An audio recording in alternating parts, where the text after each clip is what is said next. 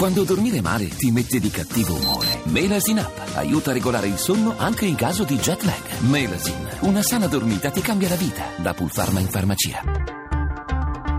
Bianco e nero.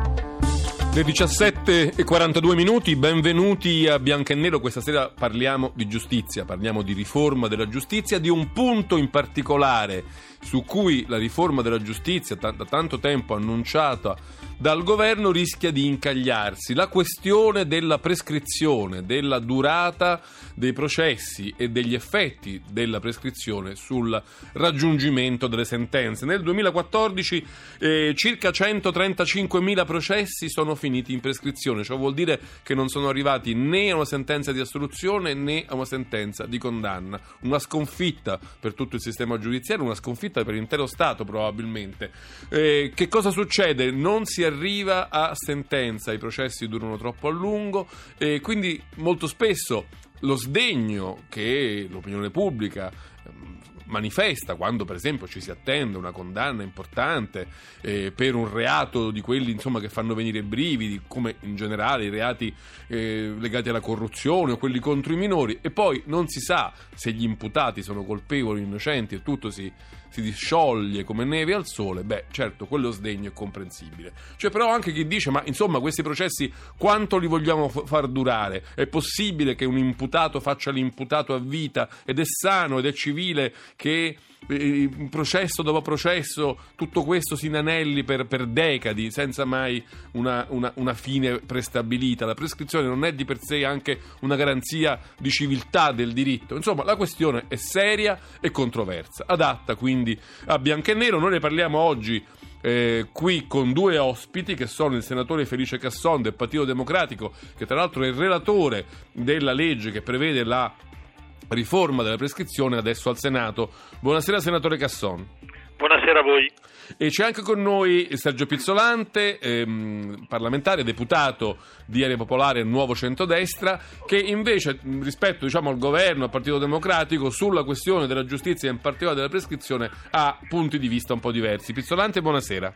Buonasera, grazie, buonasera. Allora, prima di cominciare, come sempre la scheda di Valeria Donofrio ci porta un po' per mano in questa materia così ascosa. Il pomo della discordia si chiama prescrizione ed è quel limite temporale toccato il quale un processo muore senza essere arrivato ad una sentenza. Da tempo è uno dei talloni d'Achille dei procedimenti giudiziari italiani, soprattutto di quelli per corruzione. Anche l'attenta Europa ce l'ha fatto notare, invitandoci a porvi rimedio per fare in modo che i reati dei cosiddetti colletti bianchi non restino impuniti, come accade di frequente oggi. La corruzione, infatti, è difficile da scoprire. Il tempo a disposizione prima che intervenga la prescrizione viene spesso consumato quasi interamente dalle indagini e non ne resta a sufficienza per i gradi di giudizio, che da noi alla fine sono sempre tre.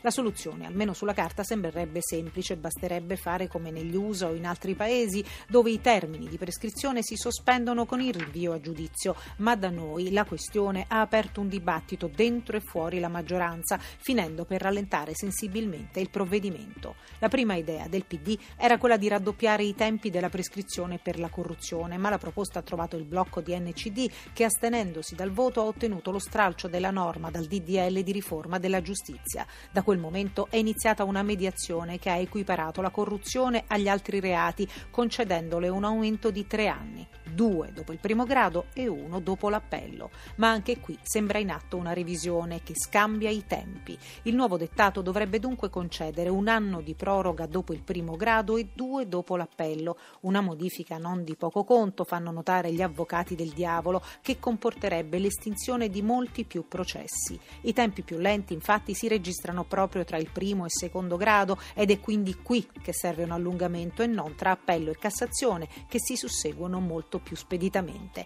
Come si vede, la partita resta aperta all'interno dello stesso PD e tra PD e NCD, con la magistratura che preme per non perdere altro tempo prezioso nella lotta alla corruzione e chi si batte perché i processi non siano infiniti ed un imputato non resti tale a vita. Cosa dovrebbe fare allora il legislatore? Allungare o no i tempi di prescrizione? Ed è possibile coniugare una certa celerità dei processi con una sentenza definitiva? Bianco o nero?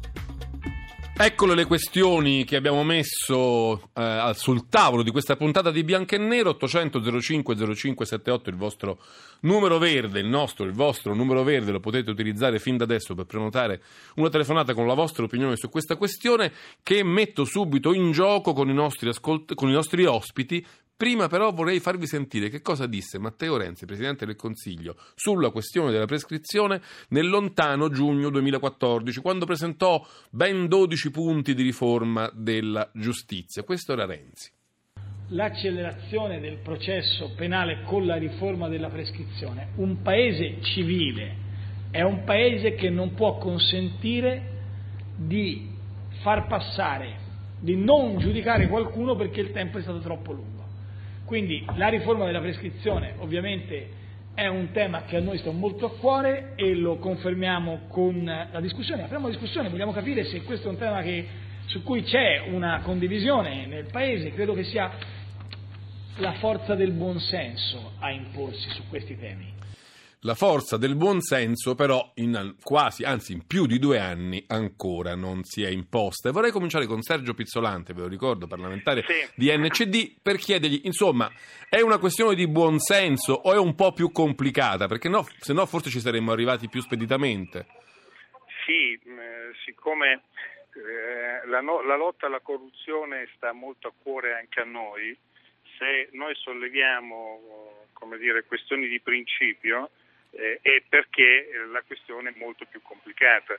Io sono eh, quasi sempre d'accordo con Renzi, eh, a differenza di Casson, ma in questo caso sono... A parte ribaltate questa sera, ma vediamo se è vero. Sono, sono come dire, eh, forse ho, sono su posizioni diverse. Vedete, io penso che la prescrizione lunga, e adesso la si vuole anche lunghissima, sia un fatto di inciviltà perché non si può tenere sotto inchiesta una persona sino a 20, 21, 22 anni, che è un terzo della sua vita, metà della sua vita adulta. Questo è inaccettabile. Dopodiché eh, noi dobbiamo tenere in conto che il 50 delle persone sotto inchiesta vengono eh, mediamente assolte in Italia e i tempi della prescrizione eh, eh, sono occupati eh, mediamente al 70% nella fase inquirente, quindi nella fase preventiva, ancora non sono entrati nei tribunali, e la parte dire, di competenza dei PM che occupa il 70% dei tempi della eh, prescrizione. Quindi qui è evidente che c'è un problema di come funzionano e di come operano alcuni PM che utilizzano loro la prescrizione eh, i tempi della prescrizione perché hanno paura dei processi, perché non vogliono arrivare ai processi. Pizzolante, la fermo per... su questo punto perché voglio garantire ai nostri ascoltatori e a voi l'alternanza delle opinioni. Quindi vado subito da Felice Casson, a cui però preliminarmente, se me lo permette, vorrei chiedergli uno sforzo di servizio per raccontarci che cosa ha in mano lui adesso al Senato e come pensa di regolarsi sul, diciamo, sull'iter di, di questa legge. Ah, innanzitutto devo fare i complimenti sinceri a chi ha redatto la scheda perché è fatto molto bene ed è molto chiara. E aggiungerei soltanto un particolare, cioè quello relativo al fatto che la prescrizione come istituto giuridico esiste praticamente dappertutto, in tutto il mondo, e sostanzialmente consiste... Ovunque ci sia lo Stato di diritto, diciamo. Sì, beh certo, beh, certo quegli altri diciamo in questa sede non li consideriamo e, e inoltre è giustificata dal fatto che lo Stato a un certo punto può perdere, non avere più l'interesse a perseguire determinati reati a causa del passare del tempo, però finché lo Stato dimostra questo interesse la prescrizione non può decorrere. Tanto è vero che dei sistemi anglosassoni come il sistema statunitense che ha ricordato lei poco fa, decidono che quando lo Stato esercita l'azione penale, cioè comincia il processo, chiede il giudizio, in quel momento la prescrizione non decorre più perché viene confermato l'interesse dello Stato a perseguire l'eventuale responsabile se sarà ritenuto responsabile. Questa è una questione preliminare, credo che vada così a integrare anche se in minima parte la scheda, ripeto, fatta certo. molto bene. Poi eh, qual è la situazione attuale? Noi abbiamo ricevuto dalla Camera dei Deputati sostanzialmente due disegni di legge, uno a primavera dell'anno scorso, che è quello che riguarda il processo penale, modifica il codice penale, eh, l'ordinamento penitenziario, e un altro che è quello sulla prescrizione, stracciato dal primo, che è arrivato verso settembre-ottobre, sempre del 2015. Quindi noi abbiamo sostanzialmente questi due disegni di legge separati ma votati dalla Camera dei Deputati, così come un altro sul giudizio abbreviato, quindi sono tre votati, e io credo che sia giusto che una Camera, quando riceve dei disegni di legge votati dall'altra Camera, debba dare una priorità, debba esaminarli e votarli al più presto se è d'accordo o anche modificando se non è d'accordo. Qualche giorno fa, mi scusi se la interrompo, Repubblica ha raccontato che ci sarebbe l'intenzione di modificare un aspetto importante della legge così come è venuta dalla Camera, dove la Presidente della Commissione Giustizia, eh, l'onorevole Ferrante, aveva ottenuto con un emendamento il raddoppio dei, te- dei tempi di prescrizione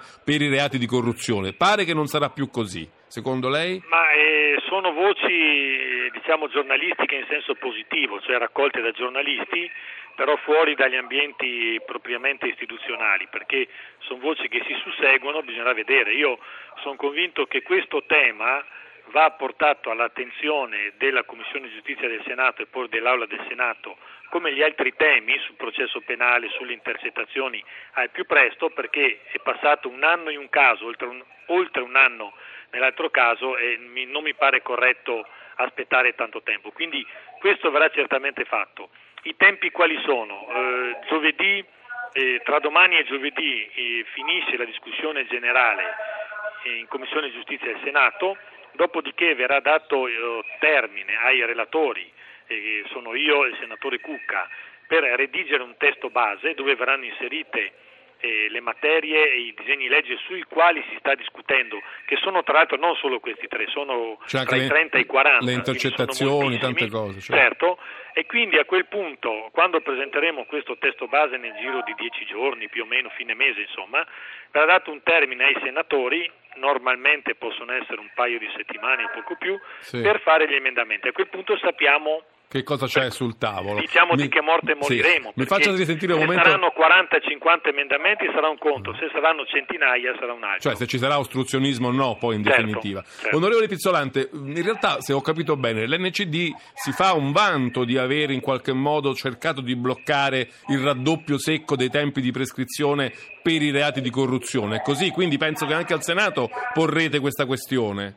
Adesso parlare di vanto in questo caso forse è inappropriato. Noi abbiamo posto questioni di merito, questioni di principio, che sono quelle che le dicevo prima. Cioè bisogna eh, la prescrizione lunga va verso l'allungamento dei processi. Noi invece pensiamo cioè lei dice che c'è, bisogna... un, c'è un automatismo, più un allunghiamo automatismo. la prescrizione, eh, più, più, i processi durano. I processi, più, lung- più, è lunga la fase come dire, inquirente, più è lungo il tempo eh, PM. Noi abbiamo bisogno invece che i processi e i tempi siano molto più brevi. Le faccio un esempio, guardi, un mio collega eh, è stato inquisito sette anni fa, non è ancora arrivato al rinvio a giudizio, da sette anni, fra un anno va eh, prescritto, da sette anni lui è inquisito, è un impresentabile e, e, però non siamo nemmeno arrivati al rinvio a giudizio. Questo è inaccettabile, non si può mettere eh, una persona nella condizione di essere eh, costantemente senza, eh, sotto inchiesta senza arrivare alla sentenza. Però lei riconosce, onorevole Pizzolante, che ci sono stati dei casi in cui la prescrizione ha cancellato processi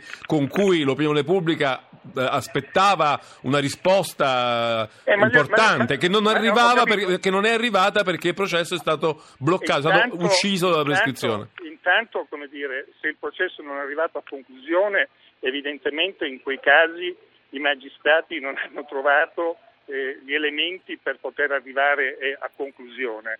E, e- e se i processi sono lunghi, qualcuno sarà responsabile della lunghezza dei processi e quindi dovrà prima o poi rispondere. Della Renzi lo diceva in quel breve intervento, non è possibile che in un paese civile sia il tempo trascorso a giudicare della colpevolezza o dell'innocenza di un imputato.